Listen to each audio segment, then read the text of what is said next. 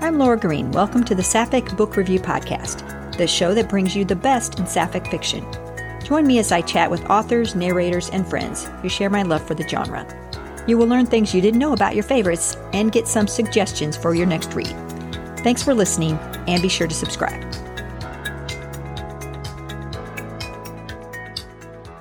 Welcome to the Sapphic Book Review Podcast. Today's guest is one of my favorite authors, and someone whose books I recommend so much I could be her fan club president. JJ Arias, welcome and thanks for being here. Oh, thank you so much for having me. It's really such a pleasure. Your latest book, Body Check, was released in September. For anyone who hasn't read it yet, tell them about Fabiola and Cameron. And are you a fan of reality shows like the one in the book? So, I actually became a fan uh, during the pandemic when we reached the end of the internet and all streaming services and found you know, this competition reality show that shall not be named and it had like 30 something seasons. So we started we started watching it.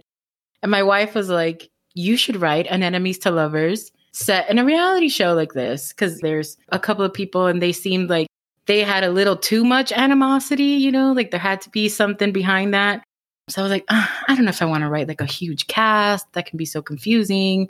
It dilutes from the romance. But i kind of kept thinking about it. And then Fab and Cam started coming into being as it kind of percolated in the back of my head. And I started thinking about what kind of people go on these shows, right? So obviously very competitive. So Fab ended up being Fabiola, ended up being this very intense, matter of fact, color inside the lines, determined athlete who, you know, is kind of tough on the outside, but so sweet on the inside. And then I wanted Cameron to be something different to kind of give it a little bit of balance, a little contrast. So she's like free spirited and friendly and approachable. And she kind of plays the social game. She's a little manipulative. She kind of uses all of those things to to her benefit. But they're both extremely competitive. And then let's see what happens when we give them a little history and throw them together and put them through the mud and horrible situations. And it was a lot of fun. It was so funny how you came up with all these different competitions. So we came up with, my wife helped me quite a bit. I was like, you got me in this mess. You helped me.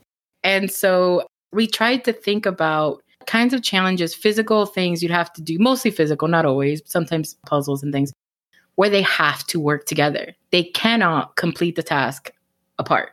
And that limitation made it that much harder. So things that are like relay or, you know, you kind of have to count on the other person, trust the other person do things that are scary. It was tough. I think that really was the hardest. So we just brainstormed a whole bunch and I, I outlined my stories and then I would just have like draw one, one of the obstacles you came up with, and then I'd put it in there. But that was tough. It was tough. It was fun though. It was really fun to write. It was fun to read too. Thanks. I'm not sure if you're aware of this, but Whipped is number one in roller skating and rollerblading books in the Kindle store. Totally true. I took a screenshot of it. I remember being a kid in the 70s and seeing roller derby on TV and thinking it was so cool. Where did you get the idea to write a book featuring roller derby, and have you ever done it? Doesn't roller derby look like the most fun? It does. I absolutely love it. And I played basketball in high school, and I'm really good at throwing elbows because I'm not tall. um, so I feel like roller derby is meant for me. But my wife will not allow it. Hard no. I'd have an easier time joining a cult than convincing her to let me do roller derby. So this is my vicarious living. And we have a local roller derby league. So we support them. We've gone to games or matches, but that's as close as close as I can get to uh throwing my weight against somebody on wheels. Ah, that was, book was so much fun. it was. Guava Flavored Lies is one of the funniest enemies to lovers books of the year. If it were turned into a movie, who would play Sylvia and Lauren?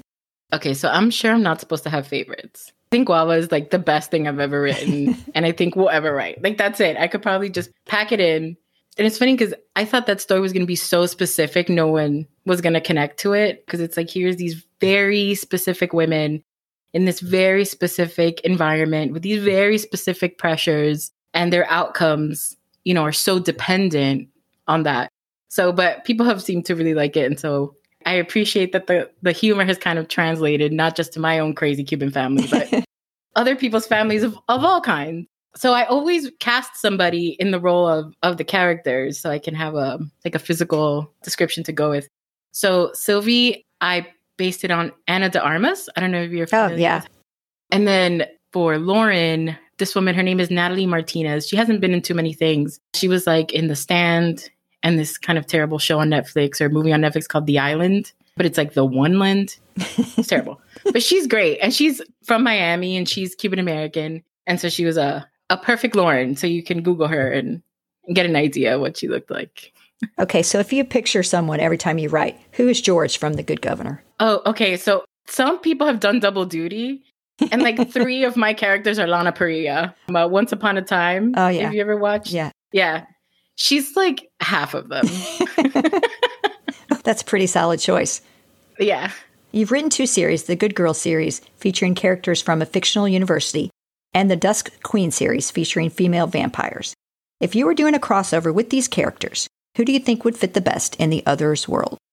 Okay, so first of all, you give me such a good idea for a new series. Ah, I'm obsessed with this thought experiment. Okay, I would like an acknowledgement and free books. Absolutely. Of course. I'm hoping somebody will write the fanfic, right? That'll be so much fun to read. and you know, honestly, I think I write such independent, strong women that I think they would do so well in either environment. You know, I feel like if they ever got together, they'd absolutely rule the world and do a better job than we're doing right now. So I have to say though, I think the the most natural crossover I think would be the good governor. You have a couple of tough boss leader ladies and they're very strong partners. And I think what can get in their way. So I think that would be really fun actually to watch that. I expect to see this Yeah. book next year. 100%. You'll be my co-author. That's right. Who's your favorite supporting character from one of your books? So this was really hard because I usually fall in love with my supporting characters. So it was really hard to pick someone. So I cheated and I picked two, right? Because I couldn't couldn't decide if you'll allow it. Of course. So I love Anwar from Whip because he was kind of based on my very, very good friend who is this just like sweet, smart, feminist guy who absolutely loves powerful women, never feels intimidated by them. So he's kind of near and dear to my heart. And then the runner up is Maggie from Crossing the Line. So I'm turning 40 this year. Now I identify more with the older half of the age gap romances instead of the other way around. So I think I wrote a lot of myself in Maggie, someone living the glory days of their 20 something years ago. Yeah. And uh, she made me laugh a lot. I had a really good time with her. Yeah, she was a lot of fun. And happy birthday coming up. Ah, thank you. I turned 50 this year. Oh, happy birthday. That's why I have these reading glasses on now because my eyesight is failing me. Your body just turns on you one day, man. What is that? It's like, wait, did my ankle just pop when I stood up? What the hell? Yeah, I'm sorry. Did I look to the right too quickly? Oh my God. defying gravity? Oh boy, it's good stuff. if I had never read any of your books, which three would you recommend I start with that will give me the best JJ Arias experience? So it's tough because I do think they're all a little bit different. But I think by far my most popular are The Good Governor and Crossing the Line. I think because we all have that soft spot for ice queens and age gaps and these kind of tough women. But I'm also known for writing a lot of lady lawyers. So I think objecting to her kind of gives a flavor of like that dialogue, my kind of people being a little snappy with each other, a little banter. and slow burn, which everybody hates but loves, obviously, but likes to complain about and then get them together faster. Like I can't. They hate each other. That takes work. It does, it does. And those two really hated each other for a minute. Yeah, I really try to get them to hate each other. I don't like when I sink into an enemies to lovers and then they're like the third chapter, we're friends. It's like, no, they have to really hate each other. That's really satisfying. and they really probably were the the most the most animosity between two people I think that I've, I've ever written. But underlying chemistry the whole time. that's how it works. That's the fun part, right? It is. What are you working on now? I'm working on actually I just finished it and so I'm just waiting for the editor. It's an age gap and it starts this 20 I think she's maybe 27 or 28 and she's going to her 10 year high school reunion and she meets in the airport on the way there her history teacher from high school she Oh. had such a crush on. Oh my. It's the same school from Guava Flavored Lies. So I tried to do a little crossover, but it didn't work. So it didn't force it. and they meet and they have this three day, we'll call it a fling, even though neither one of it wants to be a fling. But do you want it to be a fling? And what could this really be? You know, so very forbidden, very fun. And then they can't stop thinking about each other after they say goodbye. So that it was super fun. to write. Super, super fun. Did you have a crush on your history teacher when you were in high school? I did not. There was not a single attractive teacher at my school.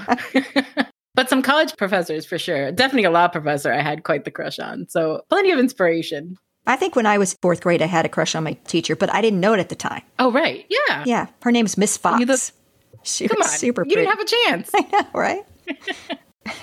If you were to have a dinner party with only two of your couples, which two would you choose and why? All right. So I think surprise to no one. I have to invite Sylvie and Lauren from Guava Flavored Lies. And I need to watch them bicker the entire time. I want their families to come over too. It has to be the whole thing. And then story that I wrote that was kind of similar. So I feel like we're already in Miami. It's already Cuban. Let's bring in the girls from the single matchmaker. It was similar in the sense that it also kind of looked at first generation Cuban American women and these very specific pressures, obstacles that they have to overcome. So I feel like we'll all talk too loud, too fast, scream at each other. No one's listening. Everyone's trying to get a word in edgewise. It'll be great. It's going to be a great time. You can come. Okay, awesome. I can talk loud too and be obnoxious. One of the things that makes your books special is the Cuban representation, which isn't found in too many Sapphic books. What do you love most about your Cuban heritage? I really have tried to bring that flavor to everything that I write. And, you know, it's not always so prominent. Sometimes it's just a character's background and it doesn't feature into the plot. But I really have enjoyed kind of bringing that. That's the unique thing I can bring, right? You know, everybody kind of writes a little bit of what they know. So I think, you know, it is pretty interesting. And of course, the food, the boisterous people, the music, I love that. My family, I think, is in every one of my stories too. Different people kind of representing different things. But I think this might be a weird one. I think my favorite thing about my Cuban heritage is how insanely superstitious we are, especially as a, as a kid, death around every corner. So if you didn't cover your head or your chest at night, dead. What what's it going to be? I don't know. Is it the moon? What is killing you? We don't know. But you can't let it touch you. You can't bring seashells from the beach. That's like death immediately. Oh my You're bringing dead things. Right. You're calling the Grim Reaper. You're like, please come to my house. If you stand near a balcony, devil's going to push you over. Did you grow up like this, thinking you were going to die at all times? No, no, I didn't. I grew up wanting to get the hell out of my little hillbilly town so I could go do something, anything, Do something besides stare at cows. Right. oh, cows are so nice. Yeah, well, some of my best friends as a child were cows. I wasn't very popular Right? with people. have you had readers contact you and tell you how awesome it is to have the Cuban representation in your books? I've had so many people reach out to me. So many people. It's really surprising. I actually have someone that reached out that doesn't know they actually know me in real life. Um, really? Because they don't know my pen name. Yeah, my, I'm very secretive Yes, about my identity. And she messaged me on Instagram to my JJ Arias handle and was like, oh my gosh, you know, I live in Miami. I'm Cuban. This is like my life. And I'm like, mm hmm. I didn't tell her it was me. Because I was like, oh, she's a big mouth. She can tell everybody it's me. So, but I've had so many people, and not just Cuban people, I've had all kinds of people say that they appreciate just a different perspective, or not even just Hispanic. I mean, of all kinds of people have been like, I love this. You know, I'm this other ethnicity, but this is like my family. And I think that's the thing. So many immigrant families are so similar. It's like it doesn't have to be of a Hispanic background. You have, especially that are such tight knit families. So it's like you have your grandparents very in your life. You have this kind of clump of people that's all in your business. There's no privacy, none whatsoever. My grandma used to pick up the phone when I was on the phone and she'd listen to everything. She didn't speak English, by the way. Okay, grandma, I still don't believe you because she knew everything, absolutely everything. And I was speaking in English to my friends, you know, and it's like that's such a such an immigrant experience, I think, where your p- grandparents live with you, everybody's kind of all together, and like I said, all in your business. But I think a lot of people have connected to it. A lot of people have appreciated it and have reached out to say thank you. I grew up with my grandparents up the gravel road. Right. and we had a party line in that little road. And every time I'd get on the phone, someone would be on there, and it was usually my grandma just listening to yeah. gossip. Just like what's doing. Yeah. Remember party lines? Where did those go? Oh, I'm glad they went because it was awful when you had to call your friends. And the old lady up the street was on there complaining about her sciatica. Just to no one. Right? Just like whoever picks up. Just talking to Someone will be somebody. desperate enough to talk to me. As a lifelong Florida resident, what do you love most about your state? And how often have you wished that George from The Good Governor was really Florida's governor? I don't even live in oh. Florida, and I, I dream and that every wish- day. Yeah.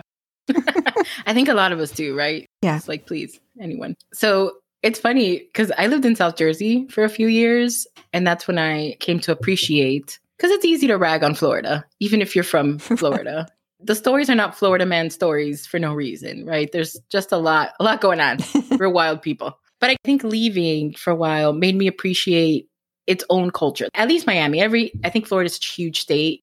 There's definitely not a mono identity, right? Like Central Florida is very different than Northern, very different. Northern Florida is pretty much the South. And then Central Florida is a lot of, of space. You get a lot of kind of mixed bag. And then South Florida is like a melting pot of so many different cultures, a lot of Latin American cultures, but other cultures too. So I came to appreciate kind of like the food, the culture of Miami, the the people are usually kind of of two kinds. Like when you go into like these older Miami neighborhoods where it's somebody's grandma's working at the bakery that you go to. They talk to you like they've known you their entire life. Like all the over the top sweet things that we say to each other like my love of my life, treasure of my eye. Like and in Spanish it sounds less dramatic, but still you're like, "Really? I don't know you, but okay." And I love that warmth. And I also learned moving away that I have an accent I did not know I had.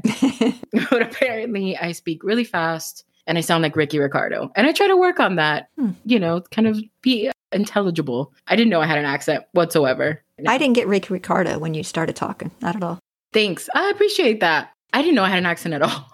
I was like, what do you mean? Oh, all right. I guess I can hear it. So I definitely can't rep the whole state, but we have some pockets of good. And I agree. I think we'd all love good governor to, to kind of step in and and fix things, right? Yeah, run the whole thing. I tried to write her as this kind of very fair minded, someone who does the right thing because it's the right thing, not for political points. And don't we need more of that? I think. Yes, we do. Go Val Demings, by the way, for Senate. Yeah, he has a good shot too. Yeah, I kind of have a crush on her. Right? It's that boss energy. Oh, we all Oh, yeah. love it. We can't help it. Love it. Boss lady energy. So hot. Yep. How did you meet your wife and what would you title book based on your love story? okay. So this is a very romantic story. We met seven years ago on a dating app, tales old as time. And as soon as I saw her profile, I was in love. I was like, she's not real. This is not, she was so funny. And I think to be funny in a setting like that where you kind of don't know what, you know, because it's just like her profile. It's not like we were talking. And I was hysterical laughing. Like I thought she was just so funny. I can't remember any what it said now, but it was just like immediately I messaged her. We started talking immediately and never stopped. It was just an immediate connection. I got permission to divulge what I would title our book. so I have permission. She thought it was funny. She gets me.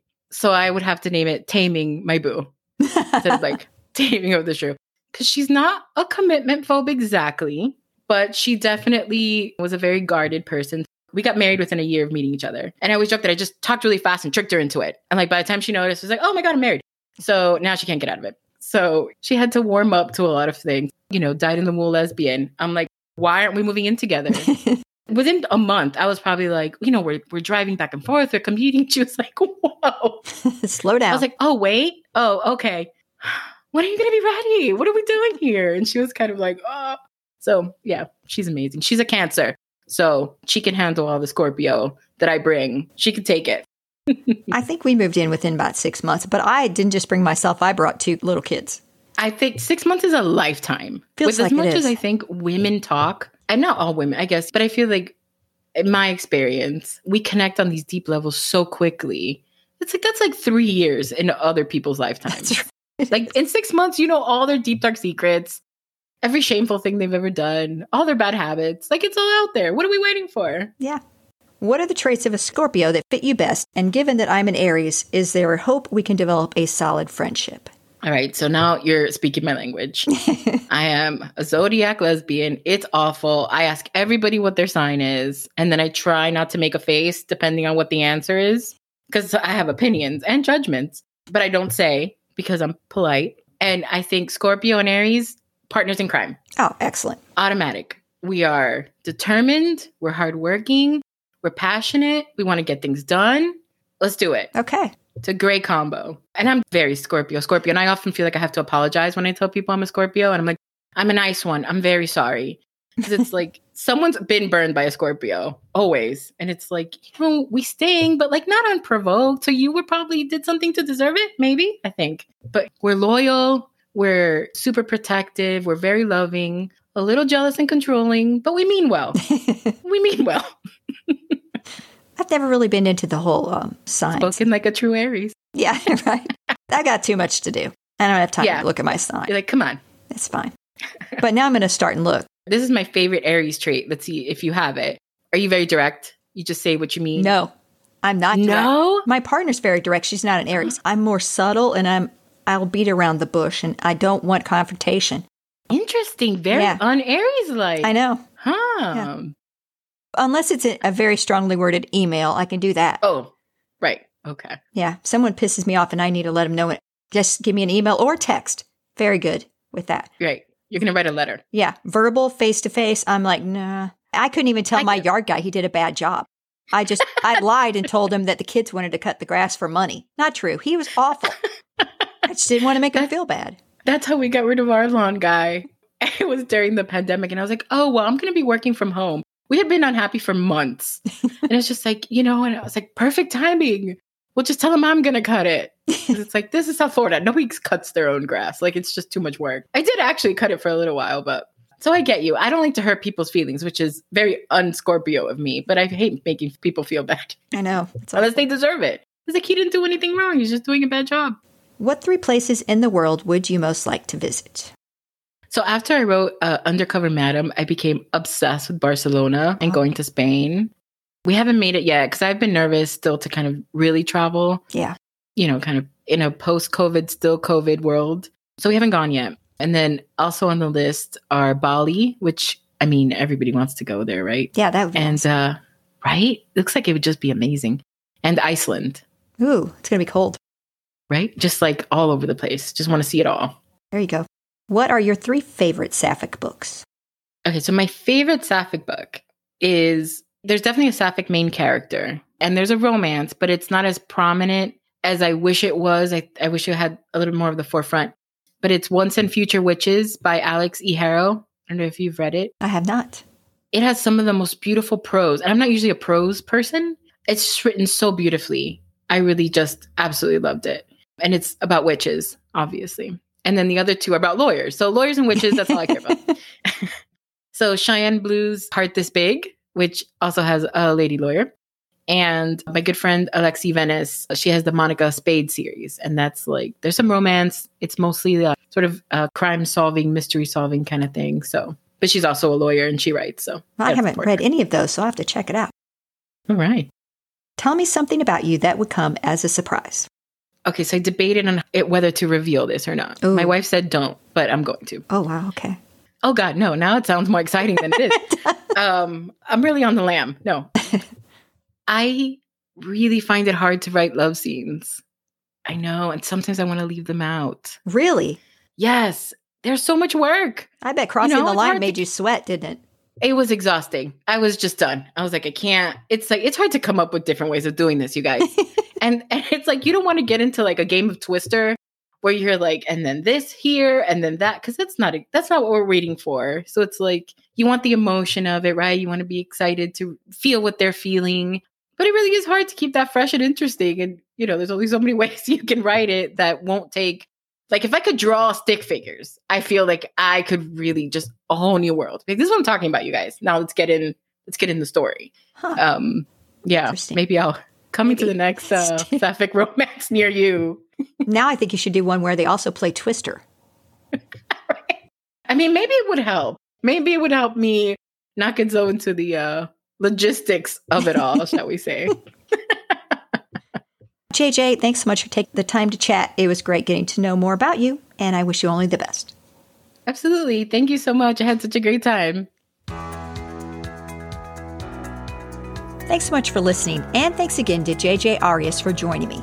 To learn more about JJ, visit jjarias.com. And to purchase her books, visit Amazon. To support this podcast, you can buy me a coffee at buymeacoffee.com slash Sapphic Laura. Or you can join my Patreon at patreon.com slash Sapphic Book Review Pod, where you can hear your favorite authors play Would You Rather. Here's a sample of this week's with JJ Arias. Thanks for listening, and until next time, happy reading.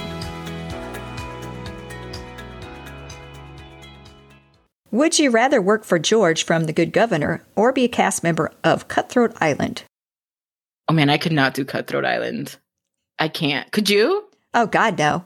No, I can't. First of all, mud everywhere. Can't do it. No, I'm not eating weird shit either. I'm not eating weird shit. It's not happening. Yeah, so I think we'll I'll work for George. He should be a good boss.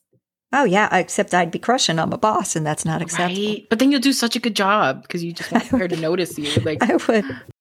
Would you rather listen to an annoying laugh for the day or be tickled for an hour? Oh man. Those are like two versions of hell. I know. I'm so irritated by annoying sounds. I don't think I'd make it a whole day. I'd have to endure the tickling. That's terrible. I don't like that one at all. Both bad. I know, sorry. Are you ticklish? I am super ticklish, especially like in the knee area. If my wife even accidentally touches me near the knees, I have a meltdown, like a full toddler meltdown. You knew what you're doing. You did it to hurt me. What's wrong with you?